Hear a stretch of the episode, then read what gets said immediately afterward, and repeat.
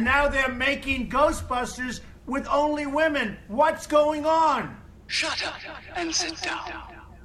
We will respond with that timeless creed that sums up the spirit of a people. Yes, we can.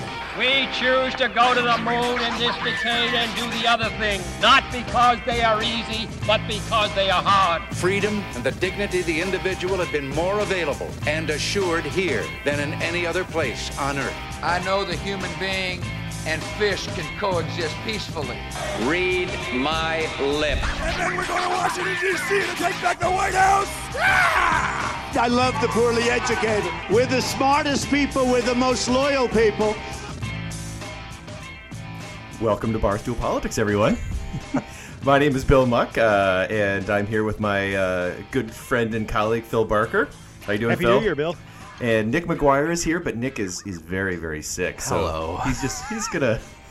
I'm, I'm going to be quiet this Yeah. episode, I think. Unless we unless we get you real upset, then you'll start contributing. It's entirely possible. Yeah. It'll clear out my sinuses. uh, well, happy New Year, guys. Yeah, Happy New Year. Yes, to all of our enemies, too. right, as And the haters. So, you know, we were trying to, as always, put together a normal outline of what we're going to talk about, and then Trump screwed it up once again.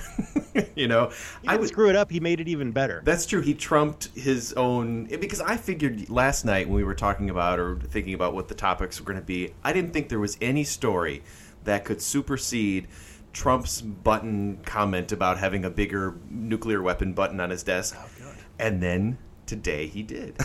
So Phil, do you want to give us some background on the this Bannon Trump feud that broke out today? And Yeah. So uh, th- there's a new book coming out um, by oh I should I should have it. It's called Fire and Fury by Fury by Michael Wolff, and it's coming out in about a week.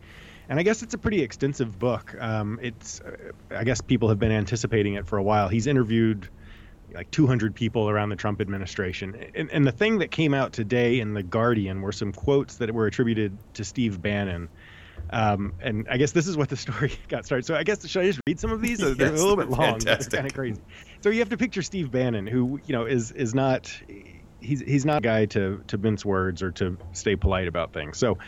Um, here, let me just read a couple of the quotes. Uh, the, so this is the quote about the, the meeting that uh, Don Jr. had with the Russian, uh, the, the Russian lawyer. Um, Steve Bannon says the three senior guys in that in the campaign thought it was a good idea to meet with a foreign government inside Trump Tower in the conference room on the 25th floor with no lawyers. They didn't have any lawyers. Even if you thought that this was not treasonous or unpatriotic or bad shit, and I happen to think it's all of that, you should have called the FBI immediately.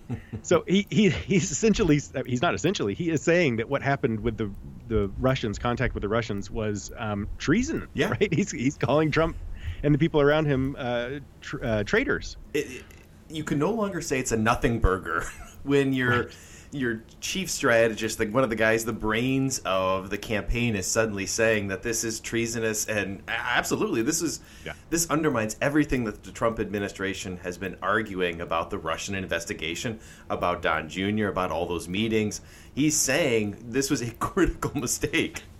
So can I um, let me Yeah. read a couple more of these? Uh, he goes on to say the chance that Don Jr. did not walk those these sorry these Jumos up to his father's office on the 26th floor is zero. so he's basically the, the article that I'm reading has in a parenthetical note. It is unclear what a Jumo is. Oh, but anyway, so he's not only saying that that that what happened was was treason. He's saying there's no doubt that Don Jr. took the Russian lawyer and the other people up one flight of stairs to meet with Don Donald Trump. And to be clear, Bannon was at that meeting, right? Was he? I'm I thought to it was it was Kushner, Don Jr. and um, Oh, Manafort. Manafort. You're right. Bannon wasn't there. So okay. So, but Bannon had all the inside knowledge. So if he says this, you gotta think it's true. It's hard to keep all those traitors straight. exactly. he, he goes on to talk about how it's going to be. I mean, he talks about how it's money laundering. He says, You realize this is where it's going. It's all about money laundering. Mueller chose Weissmann first, and he's a money laundering guy. Their path to fucking Trump goes right through Paul Manafort, Don Jr., and Jared Kushner. It's as plain as a hair on your face. Oh, this is. This is bigger than the potential of going to nuclear war, right? I mean, that's this is this is a, a groundbreaking story for the Trump administration trying to move forward. And the good news is that Trump responded in a rational and and uh, thoughtful way. Didn't overreact. Right. No, he didn't. So, do you want me to read that? So I have one more quote. I don't. I don't want to bore our listeners too much, but this was your favorite quote, quote Bill. Is that uh, Bannon said they're gonna crack Don Jr. like an egg on national TV. So oh, there's not a whole lot of love. There's no love lost here, right? They're not. It, it's interesting to see how quickly they've sort of turned on each other. Bannon. We, we sort of thought it would get ugly when Bannon left, but it seems like it's getting. I don't know. It was quiet for a while, but this seems to to bode poorly for Oh, that. this is this. It becomes a civil war, and and the thought was that, or what they were saying is that Bannon and Trump were having conversations, that they were still in contact. So obviously, so- at some point, it soured, uh, and this is only going to get worse. Uh, why don't Why don't you should read we, should we talk about Bannon's comments first, or should we go ahead and jump into Trump's response? Oh, well, why don't, why don't you start us on his comments, and then we can transition. So, what I mean, what do you what do you make? There's nothing terribly shocking about this to me, right? The idea that that he's he's alleging that they they knew that this was bad, that this was essentially, I mean, they were con- in contact with the Russians. We knew this, right? This story came out from the New York Times a couple of months ago. Um, that Donald Trump, he's he's saying the chances that Donald Trump didn't know about this are zero. I mean, that we talked about that as well, right? It seems likely that that's the case.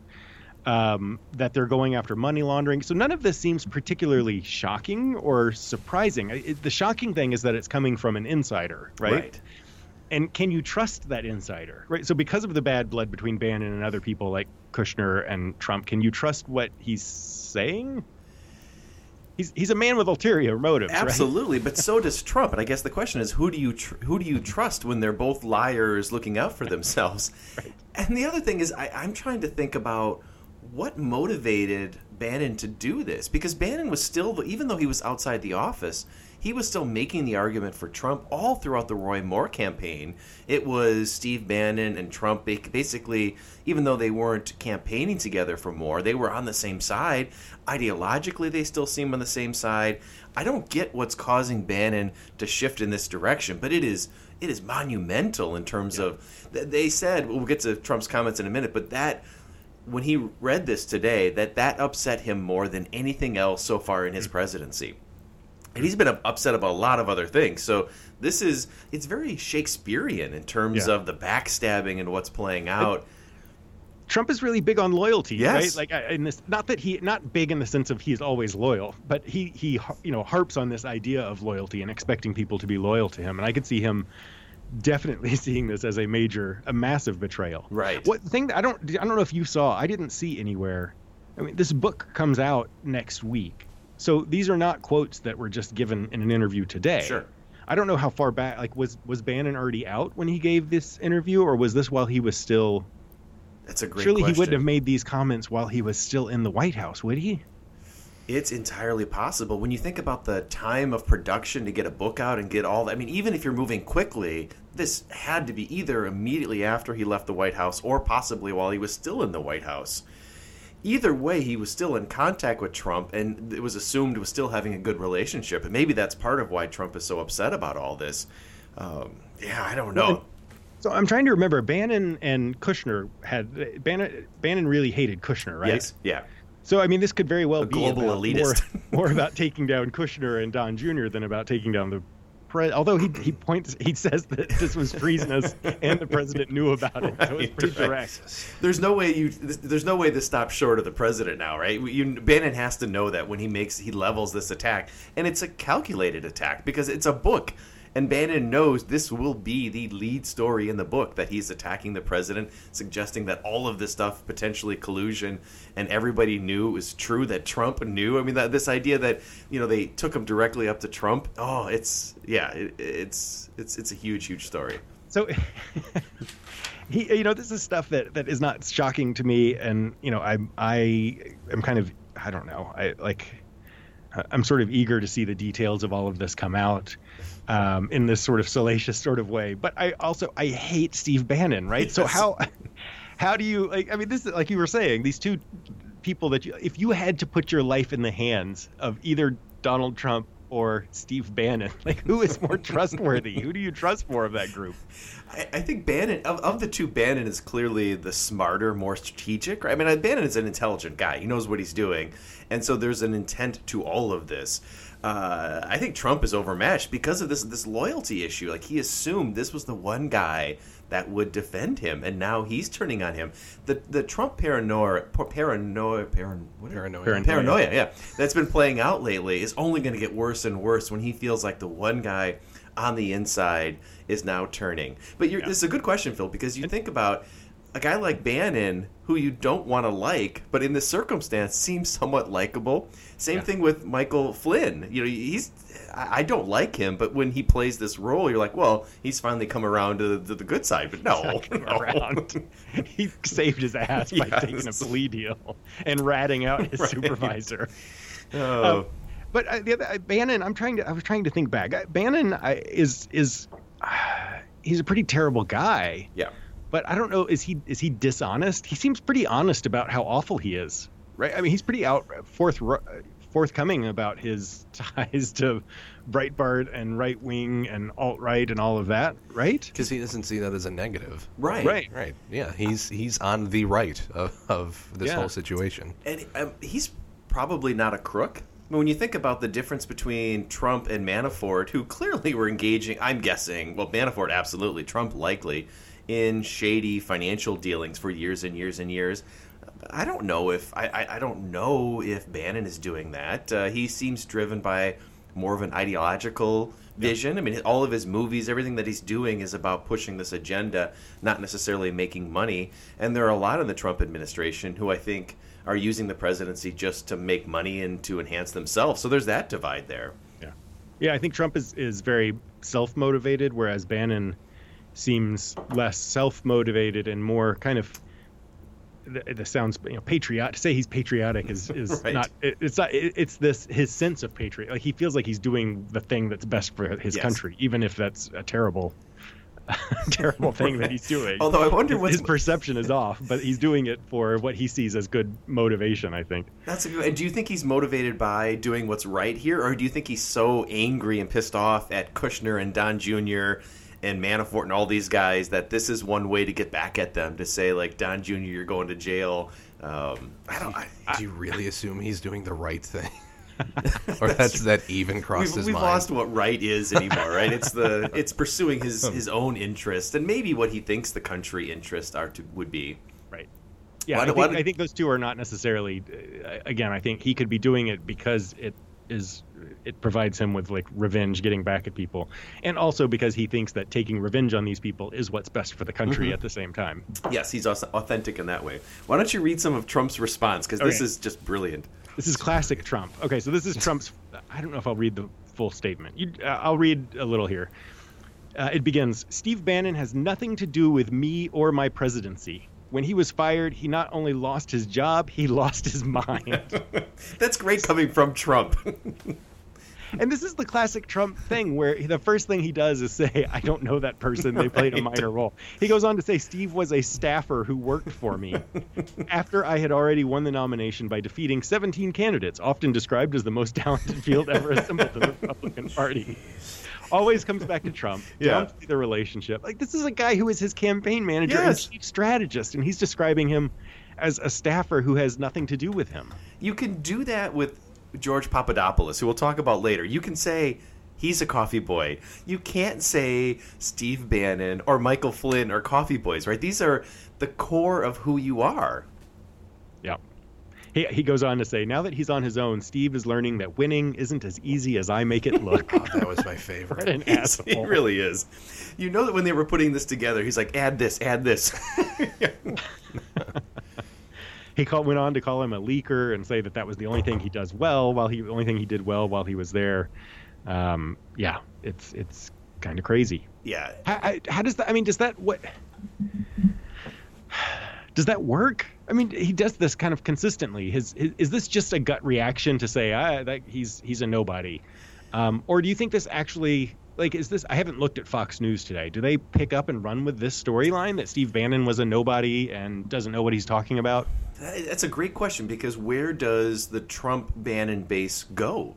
do they? I, I'm guessing they stick with Trump, but they probably don't. They don't get rid of Bannon. Maybe they see this as like two brothers fighting, and it just it's a non-story. Um, I, I don't. go ahead. I think the Trump base sticks with Trump. Yeah, I think even so, though too. Bannon, I think, brought him that base, right? So Yeah. Bannon was the the the the mind behind all of this, this kind of you know sort of alt right approach to, or this I don't know whatever forgotten men and women or whatever the approach is, um, you know, economic nationalism, um, immigration, all of that stuff. That was very much Bannon, but I don't, you know, the average voter who's out there associates it not with Bannon but with Trump, right? Uh, And and so I think when Trump points the finger at Bannon, I, they're going to stick with Trump. I, I think they will, but do you think they disregard Bannon? I think I think they both continue to be voices for that perspective. It's not as if Bannon is disregarding the forgotten uh, men that Trump is highlighting. It's just they're both doing this separately now. But then the, for me, the question is how much damage can Bannon do to Trump? That doesn't necessarily matter to Trump's base. I don't think the base will respond one way or the other to this. I think Fox News probably covers it and moves on. But this, if you're Robert Mueller, this has to be some significant information where you're saying like, oh yeah, it was it was all corrupt. They're all a bunch of leakers and sneakers and. The thing is, though, if, if it is significant information, considering how in depth that his research and investigation has been, don't you think he would have had this information already? He probably. I would assume. You're I- right. I mean, if it's it's been in the hands of publishers for months at this point, right? That's true. So I personally don't think this is going to go anywhere. Yeah, yeah. I don't- that's a good question. You're welcome. So I, I think one of the interesting. I was just thinking about this as we were talking about. Sort of, uh, you were saying it doesn't go anywhere, Nick. I, I think it might go. I, I think the elements talked about might go somewhere, but not mm-hmm. because of this mm-hmm. Right. interview. Right. So Mueller, like you're saying, has this stuff already. One of the interesting dynamics that might play out is is that what we have seen over the last few months is that Fox News has fallen very much in line with Trump. Right. Whatever Trump says or whatever the Trump administration says, they push it. Um, so they, it seems like it would seem likely that they're going to take Trump's side in this feud. But Bannon has gone back to Breitbart, Sure. right? And Breitbart's the other sort of major right wing news source. And and so I, I wonder if you start to see some sort of schism in the right wing news media and what how that would play out in any way because uh, you know that the sort of Trump base was was a Breitbart Sure. base, right? I mean, when I think of like the people who I know who are very sort of kind of that sort of classic conservative in my family, they are Fox News people, but they're also Breitbart people, right? And those seem to be maybe lining up against each other, possibly. That could create an interesting battle where you have Fox and Breitbart going against each other, Bannon versus Trump. You're right. I think Fo- Fox will stick with Trump at this point. I don't think they have another option. I hadn't thought about that. The thing I think about the way this will have a significant impact is on Trump's mental state. The guy is clearly stressed, and it's it's getting worse. And we'll talk about his bizarre tweets at the end of the podcast today. But there's no way this doesn't send him into a deeper, darker place. Uh, I'm guessing we're gonna. It, it's possible that he knew about this book coming out, and that might explain some of his behavior of late. But he is he is lashing out and then when this bomb drops i think it's only going to get worse uh, it, it should scare us for north korea it should scare us in a whole host of ways but i think where this hits most directly is trump himself um, i don't know i'm, I'm, I'm worried about the guy So we should move on. I think we should move on, right? Where we Yeah, to, indeed. to talk about North Korea. But in talking about Trump as a little bit crazy, before we move on, Yeah. I, I was going to say something at the beginning. of Every time we start this with this new intro, when you have the Howard Dean scream on there, I Yes, think about how it wasn't that long ago that a guy making a weird noise kept him from being president. And here we are in this.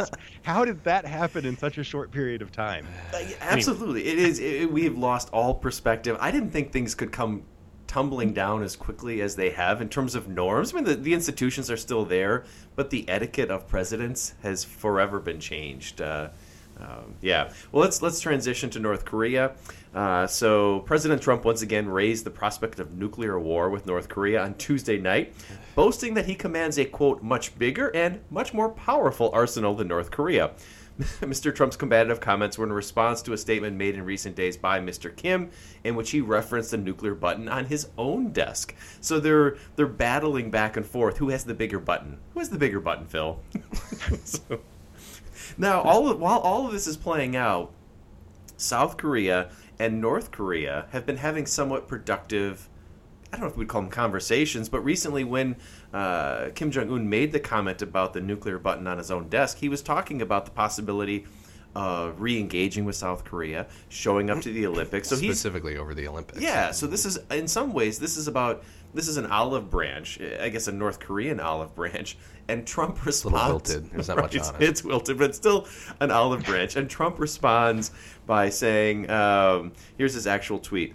North Korean leader Kim Jong Un stated that the nuclear button is on his desk at all times. Will someone from his depleted and food starved regime please inform him that I too have a nuclear button, but it's much bigger and more powerful one than his, and my button works. that I mean, to your point earlier, Phil, the president of the United States tweeted that out. Yeah. so, so I, I'm I, before we get into the actual like how worried should we be about this question? I, I- it's, I, there's not an. a- I'm under the impression there's not an actual button on the No, president's no, no desk. buttons, no buttons it's just at all. a big red cartoon Yes. button right in the middle. It's the easy button, right? You know, like- I wonder. I I bet someone has done that. Someone went and got one of those easy buttons and wrote like nuclear on it and put it on Trump's desk. Don't so that touch he it. Just feel like it. Yes. Oh, eh, this. Uh, So I'm guessing you're this stresses you out. Why don't you Why don't you tell us why we should be worried, and I'll I'll try to tell us why we shouldn't be worried. well, so okay, so my initial reaction to Kim Jong Un's response was I thought this was very productive because he was he was certainly his threat of having a nuclear button on his desk was concerning, but what he was using it in a conventional deterrence way. He was saying, "I now have this. I have a nuclear button." Basically, it's a it levels the playing field. And given that, I think it's useful that we have some conversations with North Korea and essentially, I'm sorry, South Korea. Essentially, what he's trying to do is peel away South Korea from the United States. So to create a divide between the United States and South Korea. That's a strategic, it's a rational. I understand everything about that. It indicates that maybe he's willing to have future conversations with the United States if negotiations are on the table. All of that to me felt like normal diplomacy and then and, and I guess my hope for the president would be that he would come back. The president of the United States would say, uh, "I'm troubled by his nuclear button talk." But we're excited to see the possibility of conversations between the two Koreas. We would like to see diplomacy. I mean, to, to, to respond in that way, not in "I have a bigger button and mine works." Right? It just it all collapses. So I I don't think we're necessarily closer to nuclear war, but I'm completely convinced that Trump is incapable of appreciating nuances in diplomacy. And so there's just no hope that any of the kind of big signaling coming from him is going to be useful. Well, the other subtext of this is that if they are attempting to reestablish trade or diplomatic relations or anything between the two Koreas, the subtext is that there's a another substantial shift towards China as the major regional player that Yes. people are looking towards, and they are no longer looking towards us. No, absolutely. Which is seems to be happening a lot more often now. Right. I think the United States is in full retreat from Asia. The Yeah. Asian pivot is over. The uh, Trump administration doesn't want to have a permanent presence there. Yeah. And yeah, I think this is That's another example. really frightening. Well, and if you're North Korea, you look at this and say, we can we can peel away China potentially, we can peel away South Korea, or at least improve relationships and make life so much more difficult for the United States. Mm-hmm. Uh, I, I feel I don't know. Are you where where are you at in all this? Uh, so I, I, it depends. The, you know, week to week, I change my mind about how worried I am about nuclear war with North Korea. and this week, I'm not all that worried. Um, and I, you know, I'll probably change my mind next week. But I, I, um, I don't think this sort of exchange brings us any closer to actual conflict. Uh, I, I, I tend to see the North Korean regime as fairly rational, like you were saying, Bill. And and so in that case, I think what they see when Trump tweets out this kind of crazy response to this is not uh, a president who's intent on nuclear war. I think they can sort of dismiss him as being Trump.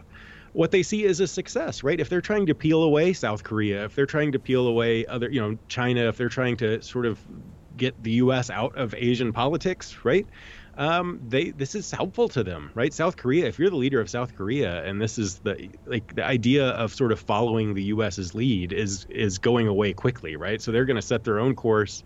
They're not going to be all that worried about what US, the U.S. says, um, and so yeah, I mean, I, I see this as a, again kind of this rational play that seems to be working, and I, I don't see it. I, I don't know. Today, I tend to the idea of, of nuclear war happening depends on either North Korean leadership or the U.S. leadership being irrational enough to misinterpret some of these um, things that are being said. And and this week, I don't I don't think that North Korea is that irrational. I think I think you're right to the effect that the world has now realized they need to ignore the president of the United States. That's frightening. I know it is. When Yeah. he tweets something out, the first reaction is uh, ignore that. And whether it was his attack on Pakistan this week, his threat to remove aid to the Palestinians, he just does these things. And the, the initial response is to say, well, let's not overreact to this because that isn't going to be U.S. foreign policy. But that is terrifying in one sense, or to, to a great degree. And the other thing I think about is do you think that the adults in the room have had conversations about what if Trump comes to you and says, I want to launch a nuclear weapon? I mean, you know, we've talked before about that there are very few constraints on the president if he wants to launch a nuclear weapon. And there's even been some conversation among former foreign policy officials saying, well, there isn't a there isn't a legitimate constraint, but there are illegitimate things you can do to stop the president from doing this. Do you think the adults in the room, the Mattises, the McMasters, the Tillersons, are they having these conversations now? I, gotta ye- be, no. They have to. Yeah, yeah. But But they I- get how irrational he is. I think so. I think so. I, I mean, I, I think that, the, the, but the, you know, we go back to I don't remember if it was it wasn't last week. It was the week before that when we were talking about, um, reports from the foreign policy community, who seem to think that we're working our way towards like we the our U, the U.S. Um, foreign policy elite seem to view North Korea war with North Korea as increasingly inevitable. Right, this sort of march toward it, like we were marching towards the Iraq War um, in 2003. So, uh, if that's the case, then you know, if the people surrounding the president see war as inevitable, then I, I, I mean, I guess war with North Korea and nuclear war with North Korea are two different things, Right, right? yeah. And so, hopefully, yeah, I mean, they they get paid, right? Their whole career is is to sort of think out the the likelihood of these scenarios that might occur. They must, in some way, have talked about what happens if a nuclear attack is ordered. Sure, how to respond to that. The other thing I, I think about all this is it's just a missed opportunity. So North Korea, North Korea is signaling here that they're open to some kind of di- dialogue and conversation, and our president isn't able to appreciate that and respond in a way to lead to further conversations and maybe not even negotiations, but just to to de-escalate some of those tensions. I mean, that's clearly what's going on here. Is that the rhetoric has gotten out of hand, and you have to find a way to calm the waters. And I just, I just, I've lost all hope that the president can do this. So, uh. Well, the other thing that's worrying to me is that in the past we've been saved from increasing North Korean tensions by other news stories, right? Yes, that yes. either the healthcare bill or the tax bill or you know some other thing that has happened, white nationalism or whatever, and. Yeah. Uh, it's possible that some surprise thing will happen, but there's no big Republican bill. There's no election, you know, no special election forthcoming, and so I don't see anything to distract, Distract Trump from this. In, Yes. in fact, I could see him using. Well, I don't know. We talked about whether he's smart enough to use the or strategic enough to use this as a distraction from Mueller, but uh, yeah. I don't know. Do you think there's a scenario, a potential scenario where there is some sort of narrative for us going to war with North Korea that the majority of the American population would actually believe or agree with? yes. Really? Yeah, yeah. I do. I I think all has to happen is some minor incident, whether Gulf you of Tonkin. right? Yep. So a situation where I mean, you know, we, uh, the United States and South Korea, continue to carry out military exercises right on the border of North Korea, and all it takes is one overreaction by North Korea to elicit a response by the United States. At which point, North Korea could easily launch an attack on South Korea, and then the United States says, "Well, the only way to respond is is the full force of the U.S. military, potentially even a nuclear." I think that's that's that's easy to see, um, and that's what scares me. There were already. I, I wish I had. I I don't have the numbers in front of me, but there have been. I mean, the number of Americans who support war with North Korea already Yeah. is startlingly high. it's- Did you see there was a thing a year about a year ago? I guess there was a some survey that they did where they asked people about whether they supported war with North Korea, and they also asked people to find North Korea on a map. You remember this? Yes, yes. And they were inversely related. Right. The more likely you were to, to support war with North Korea, the less likely you were to find it on a map. really, that's really troubling. Public opinion is awful. On a somewhat lighter note, so when Kim Jong Un gave his uh, his speech about the button on his desk, did you guys see his outfit? He looked No, very I didn't see any of He did. He looked super snazzy. He had this gray suit with a gray tie. He didn't look like Doctor No. for No, once. right? You know, the North Korean leaders oftentimes go with that kind of sort of communist drab. This was not drab. This was a a impressive Western suit. His haircut was really extra coiffed and up higher above the ears. So was. I, don't know what to read in that, but you looked at him and you said, "Hey, that's a that's a sharper Kim Jong Un than we normally see." Especially compared to his father, who he wore that brown. I don't even know what that brown outfit that he wore all the It was time. like a jump, like it was like a yeah, Yeah, like yes. overalls or whatever. I think there, yeah. there were sweatpants yeah. involved in some like level. what my grandfather used to wear when he would go hunting in like the 70s. Yeah. And his haircut was sort of out of control. And uh, Kim Jong Un, I think he's you know He's a stylish He's a, dictator. he's a okay Yeah. because he dresses okay now. he, he may be more rational than our president, which drives me absolutely bonkers. They got so. a shipment of Levi's from China. well, we should we uh, should I talk about beer? You should talk about So- your beer. So Nick is I, you know, you sick. talk, I, I'm drinking some I'm on delicious water out of a cyclobenzaprine plastic cup. tonight. I'm on muscle relaxers. Right, That's is- my beer. Phil has back pain. Nick is sick. Um, yeah, so I'm the only one having beer. So I had a Riverwest Stein Amber Lager from Lakefront Brewery, another Lakefront uh, product.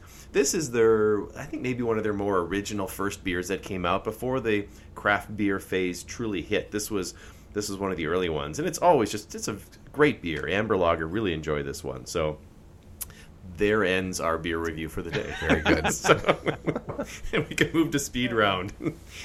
so, uh, so our the topic we were talking about Iran and speed round, but Iran was going to be a major topic until the Bannon Trump stuff uh, broke. But over the last week, Iranian protesters have taken to the streets in several cities uh, to express pent up economic and political frustrations. Uh, it's the most significant display of discontent since the protests in 2009 following their presidential election.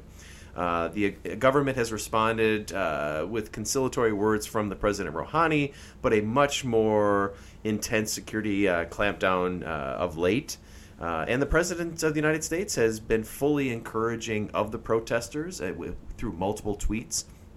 Uh, this is this is a significant development for Iran. It's it's unclear how this is all going to play out, whether the protests will continue or whether it fizzle out. But I think there's two really interesting angles. One, the protests, and the other, this question of whether the president of the United States should be so forcefully supporting those protests. So, uh, Phil, where are you at in all this? Um, I, so I, I, I mean, I have predictions about where it's all going to go. Ooh, um, I don't know that they're at all accurate, but they're my predictions. So the, the the president of, of Iran, I mean, this is my understanding at least. Part of how he won the elect, how he uh, got elected, was by, uh, in some ways, promising some level of reform. Um, and so he is now stuck in a really bad position between the people below him who want really dramatic reform and the people above him who have real power who want none of it and want a crackdown on on power uh, on this sort of reform they you know the the the uh, elites want essentially a theocratic state Yeah. and so I I see this ending badly. Um, I see this as ultimately there's going to be a crackdown on these protesters. Um, they're going to squash this uprising. Um, so I think in the short term it's going to end badly. In the long term, I think it's going to end badly for the regime. Right? What you see as you as you start to see more and more of these protests, you you just oppression only is going to last so long. Right? This is it's not representative of what the people of, of Iran want. And so I, I think in the end this regime's going to fall but it's going to be ugly in the meantime. I mean, how many deaths have there already been? Dozens, right? Dozens, yeah, yeah. Which is crazy. Well, The other interesting element about this is that in 2009, so when Ahmadinejad won his election, basically stole that election. There was the Green Revolution, and it was a, uh, it came from the major cities, Tel Aviv. I mean, this this was a urban elites were pushing this these protests. The the protests that have been playing out the last couple of weeks are coming from more rural areas, smaller cities, and it's more of an economic frustration than it is a political frustration. But they will overlap, and it increasingly will be about politics. So I think you're right, Phil, that what's happening here is we're seeing a I don't know if I would call it populist, but a broader frustration with the economic and political dynamics of the country. They're pushing back against the more conservative elites, but they're also pushing against all elites. So that is beginning this process of, of toppling the regime. You know, they talk about toppling a regime as kind of like tipping over a soda machine. You know, like the Seinfeld re- uh, it reference. takes a few times. Yeah, it takes a few times. So you you go back and forth, back and forth, and I think you're right, Phil. This is ultimately the Iranian regime topples, but it, it could be. I mean, it could be a decade before that happens, but we're seeing now the spark that ultimately will bring down that regime. Yeah, I, I see. Uh, you know, you, you compare Iran and Saudi Arabia as both of these sort of very conservative, uh, you know, Middle Eastern re- regimes. But uh, the the uh, my impression, my understanding at least, is that the Iranian people are far more, you know, progressive, calling for change Yes. than the Saudi people Yes. are, right? And so this, it, that's what's weird about this is that the the regime itself, the Iranian regime, is much more, I think, opposed to the U.S. Um, but th- I don't think that's necessarily representative of the people of Iran, right? No, and I so think that's spot on. So, how do you respond to the fact that Trump has been so forceful in supporting this protest? Because in 2009, Obama took a lot of criticism for not calling for greater protest and not supporting the protest movements, and Trump is doing the exact opposite. Is that is that the right thing to do? Um, I mean, in some ways, yeah. I mean, I think in some ways, if you, I think the U.S. can be criticized for trying to be too guarded and careful about their like. Either you're for democracy and you're opposed to oppressive regimes, or you're not, right? And so, um, I, I think the U.S. could be more supportive of movements like this. I think in the past. They've been hesitant to do that for foreign policy, kind of international relations purposes. Um, and there is a danger in coming out this quickly to support a Yes. movement that you know nothing about, Right. right. So I think a vague statement about supporting, you know, the, the the people and the movement for democracy is one thing, but to like jump behind this movement um, in in an area that could totally destabilize the the you know the Middle East if this happens, yeah, I mean, I, I think it's it's I, maybe a little more caution should have been.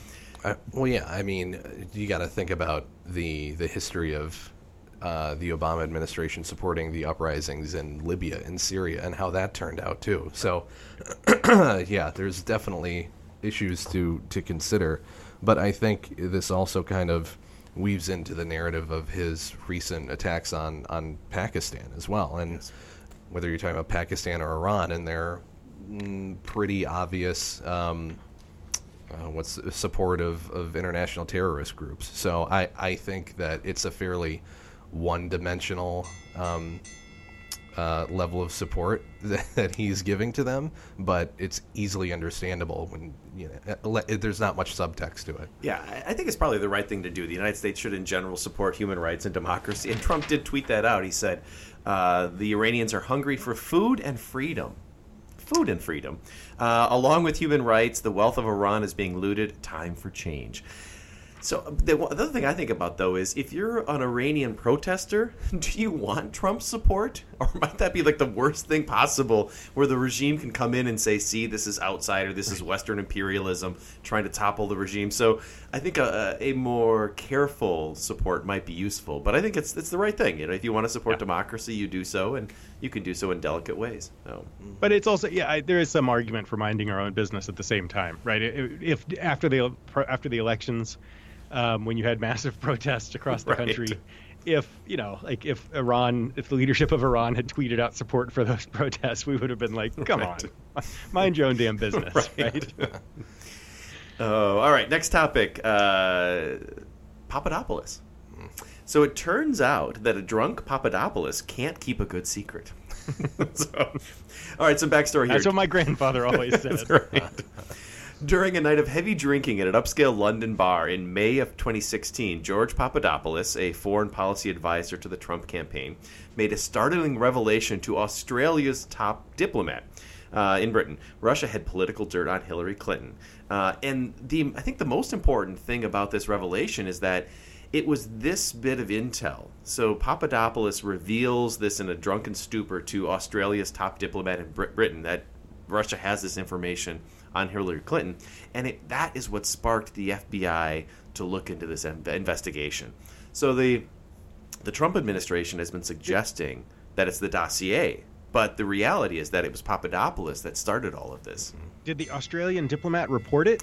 Like, did Australia report it to the U.S.? Is that what led to the Yes. investigation? So Okay. and it took two months. So there was this conversation, and I guess Australia sat on it for a couple months, and then two months later, or whenever whenever it was ultimately revealed that uh, Russia had indeed hacked this information and was using it in the U.S. election, then Australia uh, contacted the United States, CIA, FBI. I'm not sure who they went through.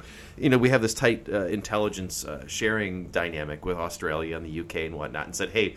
we have this. At which point the FBI responded, looking into this, looking into Papadopoulos, looking into Flynn and others. Um, so that's what started all of this moving, not the dossier, not the PP dossier by uh, Christopher Steele. It also explains why Papadopoulos was the first one to be charged with anything out of this whole thing. Yes, uh, and the idea. So a number of people have commented if if George Papadopoulos is sharing this information with an Australian diplomat drunk in London, he is certainly sharing this information extensively with those in the Trump administration. So it becomes increasingly difficult to say they didn't know and that they didn't. I guess it's hard to say they didn't act on it, but I think it would be unlikely that they didn't at least pursue it in some way, shape, or form. Um, I, I think we've been we have been uh, I don't know we've we've we've we've come to expect a certain type of behavior from politicians and and it comes from our watching movies and TV shows in which there's all this kind of political um not espionage but political I don't you know Yeah. anyway there, there's all this sort of behind the scenes stuff and lots of you know politicians are smart enough to cover their ass and they give an order but they make sure they give it indirectly and you know I'm reading The Godfather right now and the idea you know you never give the Godfather never gives an order with he gives an order when when there's one person in the room so no one can ever bring it back to him. I think we make assumptions about presidents that that they act this way right? But there is an increasingly monstrous pile of evidence that that is not the way this this presidency acts. And if we go back to the Bannon stuff at the beginning, right? So I, I didn't read that quote. There was another quote that I read earlier today that was talking about how they, you know, that these idiots met in Trump Tower with a Russian lawyer. That Bannon said something about you meet at the A Holiday Inn, right? Inn Express or something like that, right? um, and and no, you know, no officials are actually in the room. Yeah. No lawyers meet because you want plausible deniability. That just doesn't exist, right? Right. They're they're new to this game. They're not they're not strategic thinkers. The idea that Trump didn't know about this is it's just not believable anymore. Right? Yeah, he, he he was it's just they weren't keeping secrets. There were a bunch of. It would be like if the three of us got approached by a Russian lawyer. We'd be like, oh, we Yeah. would have no idea what to do, right? Because we're idiots. It's the same thing. I- you know, a lot of people are making parallels to the Iran Contra affair to say that the Russian uh, Trump Russia is is very similar to that. But I think the for me, what strikes me as so different is that in that Bush administration, they knew what they were doing. And they were trying to cover for each other, and it was it was careful. It was managed. Ultimately, the story broke, but you had professionals that were engaging in that activity and then trying to cover it up. And Trump guys don't know how to do any of that, right? I mean, so Right. Papadopoulos. It was Reagan, not Bush. Oh, that's right. That's right. That's right. I'm sorry. But it could never be taken back. T- taken back. Like certainly Yeah. Reagan knew what was going on, right? That's but made sure that nobody could link it to him. Right. Yeah. Um, so all of that, and and the other thing is that Papadopoulos clearly is not a low-level coffee boy at this point because he is having these conversations. He's connecting with others. Uh, the email suggests that he was trying to share this information widely. Uh, he ultimately sets up, uh, he brokers the, the meeting with the Egyptian president. So he's doing a lot of things. So Trump's attempt to Bannonize Papadopoulos, saying that he's not an important guy, really uh, seems empty here. So. Yeah, I mean, I, this this just leads me to to further believe that lots of people are going to jail, right? That, that Yeah. I, this it also explains to me to some extent why the we've talked about how it might seem to people like the Mueller investigation is going slowly, but in fact it's going at like light speed. Yes. Um, it explains why this might be happening. That that these aren't these aren't like complicated codes to crack, right? They're just talking. These people are just openly talking to other people about it. right. Um, and, and I think to something Nick said earlier, Robert Mueller probably has more information than we can possibly imagine what's going on. So we're just starting to piece this together, and we're seeing more and more connections. If he sees it all, then the fact that he's lined up Papadopoulos, the la- fact that he's lined up Michael Flynn, is really, really bad news for Don Jr., Kushner, Trump, whoever it is. We, we, we could, could I just this popped into my head just now. We could have done a whole separate topic on this, but there's not that much information yet. Did you see today that Manafort has filed a suit? Yes. Um, against Mueller, basically arguing that the stuff that he's being charged with, the money laundering stuff, is not within the purview of the of the Mueller investigation. Um, which will be Yes. yeah, it'll be interesting to see how that goes. I'd still Yeah. put my money on Mueller being right, but no, it For is- sure, it's, absolutely. uh, Manafort is going to fight this tooth and nail until the end. I mean, Flynn took the deal. Manafort is not going to take the deal, which means that Flynn uh, Mueller is just going to keep pushing and pushing and pushing. So You just imagine the the thought that I have is you imagine the investigation to have one of those excuse me very complex boards with just strings Yes, yes. you know uh, attaching everyone in, in different areas and it's really just Papadopoulos, Flynn, Manafort, and then Trump. Trump, it's just right. one string. One string. that makes me think of the "It's Always Sunny in Philadelphia," where he's got all the lines. Let's talk about the mail. yes. All right. Uh, next topic. This one's an easy one to introduce. Uh, Orrin Hatch, the longest-serving senator in history or in Utah. The guy's been around for 40, 40 some years. Yeah, he was. I think he first took office in 1976. He uh, it was seventy seven. He it was literally just his 40th anniversary when he announced his retirement. That's that's a long time. So he's retiring, and that is an interesting element. But uh, the bigger story, I think, is that ultimately Mitt Romney may run for that seat. He's back. He's back, and you know who he, he doesn't like? Donald Trump. so Uh, he he's almost certainly going to run. Right? Yeah, yeah. My impression, uh, the, there was this, this rumors of this were going around earlier this year that Hatch might retire, but that the thing that was keeping him from retiring was that he didn't think there was a suitable replacement. right. And apparently Romney, uh, a number of people started working to get Romney and he to talk. So I, I- would be shocked if Romney doesn't announce Yeah.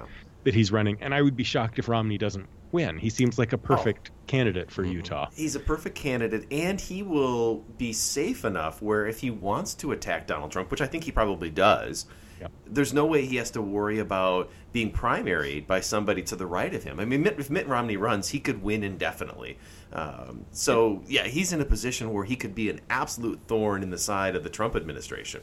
And if you're going to be a Republican attacking Trump, uh, I think Utah's the best state in the Yes. country to do that, right? Utah did not like Trump. They didn't vote for Trump uh, Yeah. by the margins that other states did.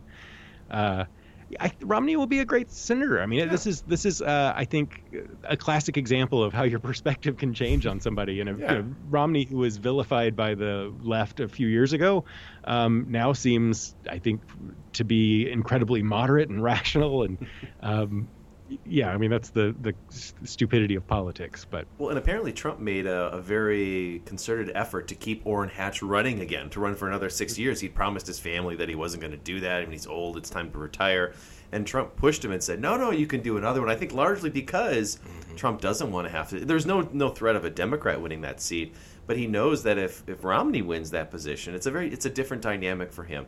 Even though Romney would vote with the Republicans, I mean, I, I would assume almost all of the time. But in terms of the conduct issues, in terms of how he conducts the presidency, he could be that voice to be very, very critical of Donald Trump. Oh yeah, he could be a leader and Yeah. a, new Republican opposition going forward, especially going into the midterms. And it's it's a big difference because when you think of those leaders, uh, uh, leaders in terms of being critical of Trump, the Flakes, the Corkers, they're all I mean, even John McCain, they're all on their way out. So Romney would be that voice coming in, uh, and we'll see how see how powerful it could be. But this this isn't good news for the Trump administration, even though it is a Republican. They haven't had a lot of that lately.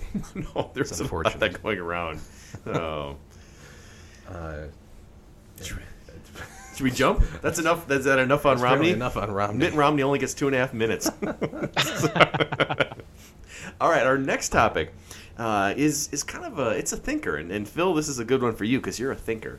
So yeah, but I'm on I'm on muscle relaxers tonight, so who knows how much I think it's going to happen. So the Justice Department is proposing to ask people about their citizenship citizenship status on the 2020 census. So that's you know obviously the census is coming up. And this is stirring a fair amount of backlash from census experts and others who say the move could wreck chances for an accurate count of the population and by extension a fair redistribution or redistricting of the House and the state legislatures. The idea being that individuals who are worried about that kind of questioning might not answer the census and then you get inaccurate numbers, which has an impact on the distribution of seats uh, across the country. Um, so, can should the Justice Department be asking about citizenship on the next sentence, census? I mean, at some level, I can understand why this is not a big deal, and others, I can see why it is a, a major, major, major deal. So, I I think it's a terrible idea, um, but not. I don't, I don't. From a different perspective, I think from a social science perspective, Yeah. uh, the census does so much, and it it does a lot more than just redistricting. And I think the argument that this is problematic for redistricting is uh, maybe the wrong argument to make because it, the the counter to that is pretty easy, which is that if you're a non-citizen, you don't have the right to vote anyway, and so we should be representing citizens, not you know not non-citizens. Um, but the census does a lot more than that, right? This data is important for you know allocating money, for budgeting, for you know education, for all sorts of stuff. It's it's important just to understand. I mean, census data comes into play in you know studying uh, the spread of disease, all sorts of other stuff. It's important to know this information. Um, and if you're going to ask something that dissuades people from answering, uh, I mean, I think that has has long term implications that are probably bad. I think that having a bad census is worse than having a census that you know I could see where people would say it would be good to have the citizenship information for you know understanding our population but I think the gain from that is smaller than the the sort of inaccuracy that comes Yeah. from asking people problematic questions Agreed. Yeah. My- My fear in all this is that what's happening here, both in terms of the census and in terms of electoral uh, rules, who can vote, who can't vote, vote, you know, do you have to show up with ID? All of this is being caught up in that partisan lens, uh, making it much, much more difficult to have an honest assessment of things. Whether whether we're taking a census or whether we're trying to get a vote, we're manipulating these these dynamics in a way that feels troubling to have an honest account of what's really going on. It's- It's just unnecessary. Yeah. There are a few times when we're talking about government regulations or data gathering or voter rights where I don't think that you shouldn't yeah. ask for people's identification or whether or Yeah. not they're a citizen. This is one of those situations where you need as much data as is humanly possible. I think that's right. And, and- Peop- oh, go ahead, Phil. people already d- distrust the Census Bureau, right? There are people who are already yes. reluctant to do that out of, uh, you know, uh, whatever paranoia or, or conspiracy theories or whatever, um, or just you know maybe maybe. Maybe they're smart to avoid the Census Bureau, Right. but um, yeah, we already have problems with it. So adding one more in terms of credibility is not good. Especially, and I, if we're attacking, you know, when the when the word census expert is used, I just want to trust the census expert. He's not a you know not a partisan. It's somebody who like devotes their life to the census. You know, it's not something I want to do with my life.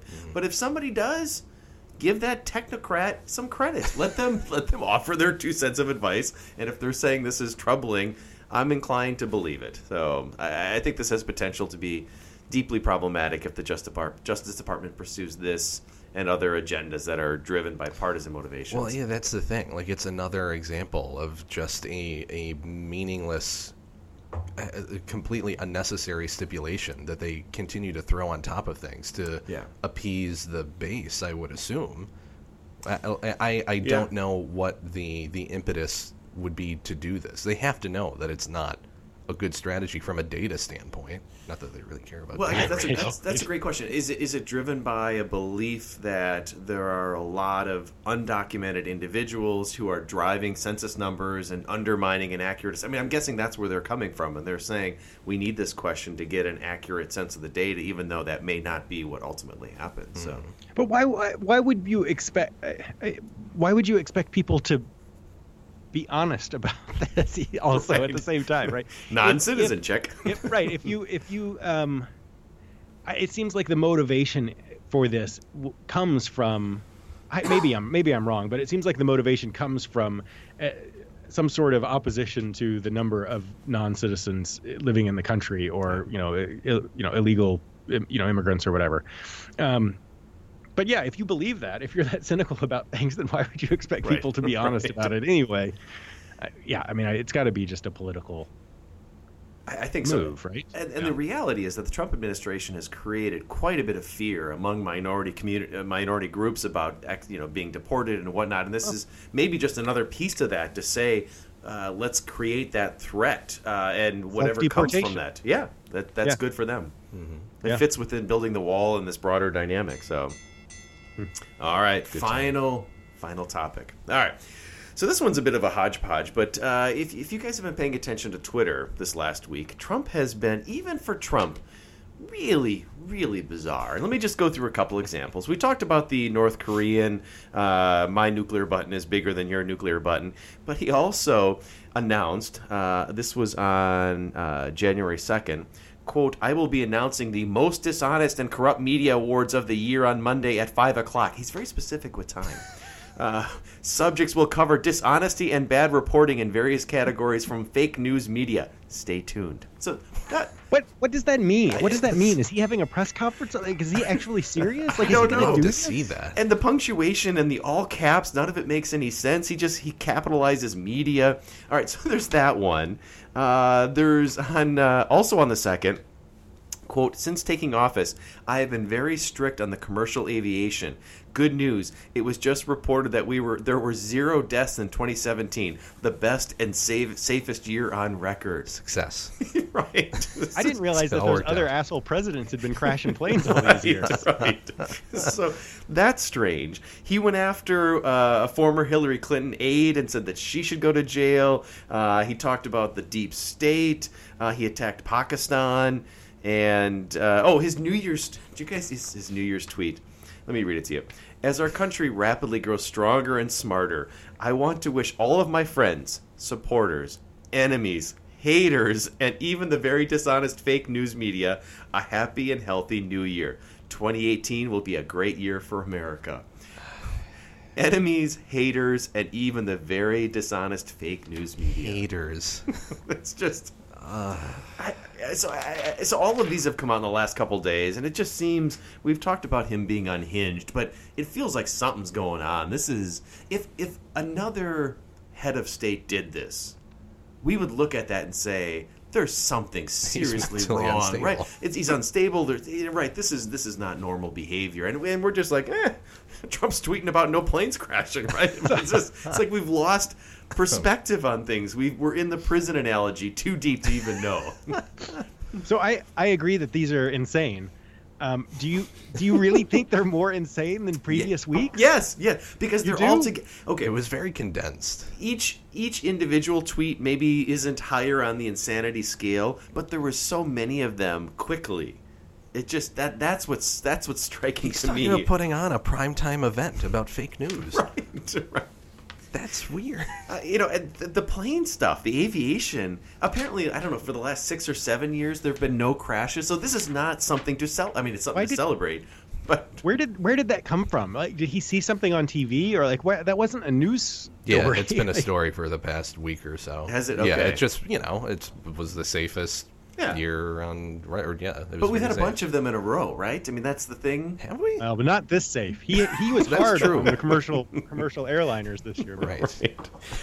no, I, for me, it feels like this not a tipping point, but that there was just the pace of them over a short period of time. Now, maybe he was so relaxed from his seven days of golfing that he just kind of got them all out at once. No golfing though. There was no golfing. golfing.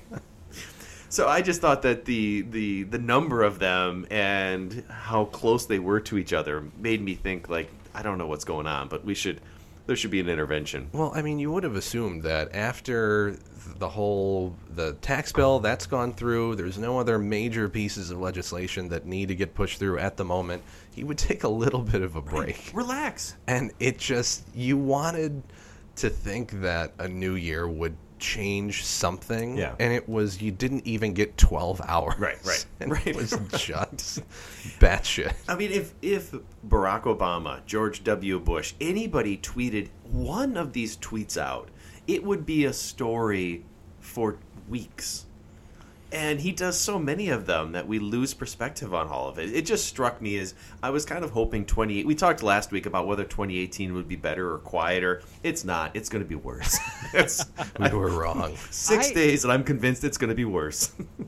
I'm really hoping he actually on Monday comes out and does some sort of bizarre award show for worst news media. Please, God, let that happen. That would be so fantastic. And would he would he do it via Twitter? Would he actually bring people into the? Is he gonna, does he have a list? You know? I don't know. If he actually does it, we're doing a live stream. Oh, it's How, what, the, the um, you know, Kelly, uh, since he's taken over as chief of staff, has really cracked down on a lot of the insanity with the people around Trump. right. But this, he is not. Like, why do you? Is it just that he has no control? Like, it's that he answers to Trump, and so Trump he Yeah. can't. But surely that wouldn't stop him, right? He's going to try to. Do you think he has ongoing, repeated conversations about how you can't do this, and Trump just does it anyway? Yes. and I think he's, or maybe he's given up at this point because Trump. The other thing is Trump is a bully. So it doesn't matter if this is. I mean, he respects Kelly, but he's not going to listen to He's Kelly. He's a general. right, but the general doesn't. He's Trump's the president, Nick. so. It's just weird. Oh.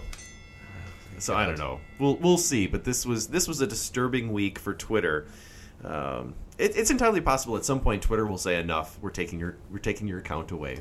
No way. Which no they- way. It's not. No, I was thinking about they can't. They, But they can't did do for it. Sheriff Clarke. This this nut up in Milwaukee. Oh, they put it read only. Yeah, he could read only until. so maybe. You- one, uh, one, I think it's hard to do that to the president. But two, I think that Donald Trump has been the greatest thing to happen to, to Twitter Oh, they in terms of like getting before. new Yeah. fo- new people onto Twitter and following stuff in in years. There's no way they should take it No, they won't. There, there are some really interesting legal questions about Trump blocking people. So, can the president of the United States block people from seeing his own account? I mean, as a public official, is he not required to be open to everybody? So, I don't know. That's that's an. He's but you're not right. open to everybody. He has enemies and haters. That's right. but he still wishes him a happy 2018. Oh, He's very magnanimous. Yes. Well, this was fun, boys. Um, as usual, I'll do the shameless plugs, Nick. Thank um, you. Yeah, if you are interested, if you like the podcast, please like us on Facebook or Twitter. Uh, most importantly, share us with your friends. You know, we uh, we're trying to grow the podcast, and we've been pretty successful recently about that. With that, and so uh, continue to spread the message. Phil is dancing. so, uh, and if you like the beers, find us on Untappd. And uh, I think the email is officially kaput. You know, Is it kaput? It's still there, but you know, I don't check it anymore. And Send your questions to Twitter on our Twitter. yeah, account. Twitter's Yes. Twitter's great. So, That's- that's um, and next week, hopefully, Phil's back. will be better. Nick will be less sick. Oh, and, I'll be- I'll be yeah, raring to and, go. And Trump will still be raring. That guy doesn't get sick. so, oh, thanks a lot, guys. See ya. Cheers. Cheers.